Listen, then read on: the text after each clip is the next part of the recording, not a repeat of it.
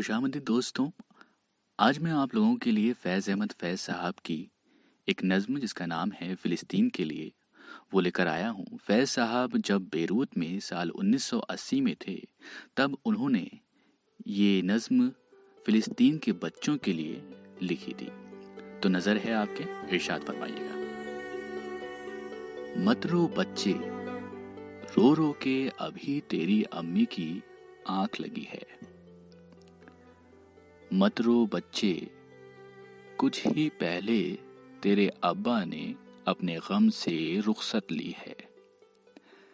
मत रो बच्चे, तेरे भाई अपने ख्वाब की तितली पीछे दूर कहीं परदेश गया है। मत रो बच्चे, तेरी बाजी का डोला पराए देश गया है।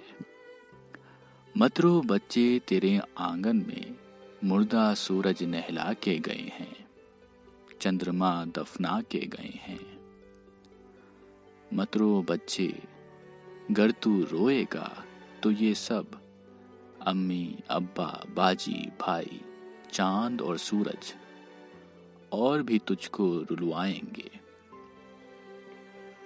तू मुस्कुराएगा तो शायद सारे एक दिन भेस बदलकर तुझसे खेलने लौट आएँगे। शुक्रिया।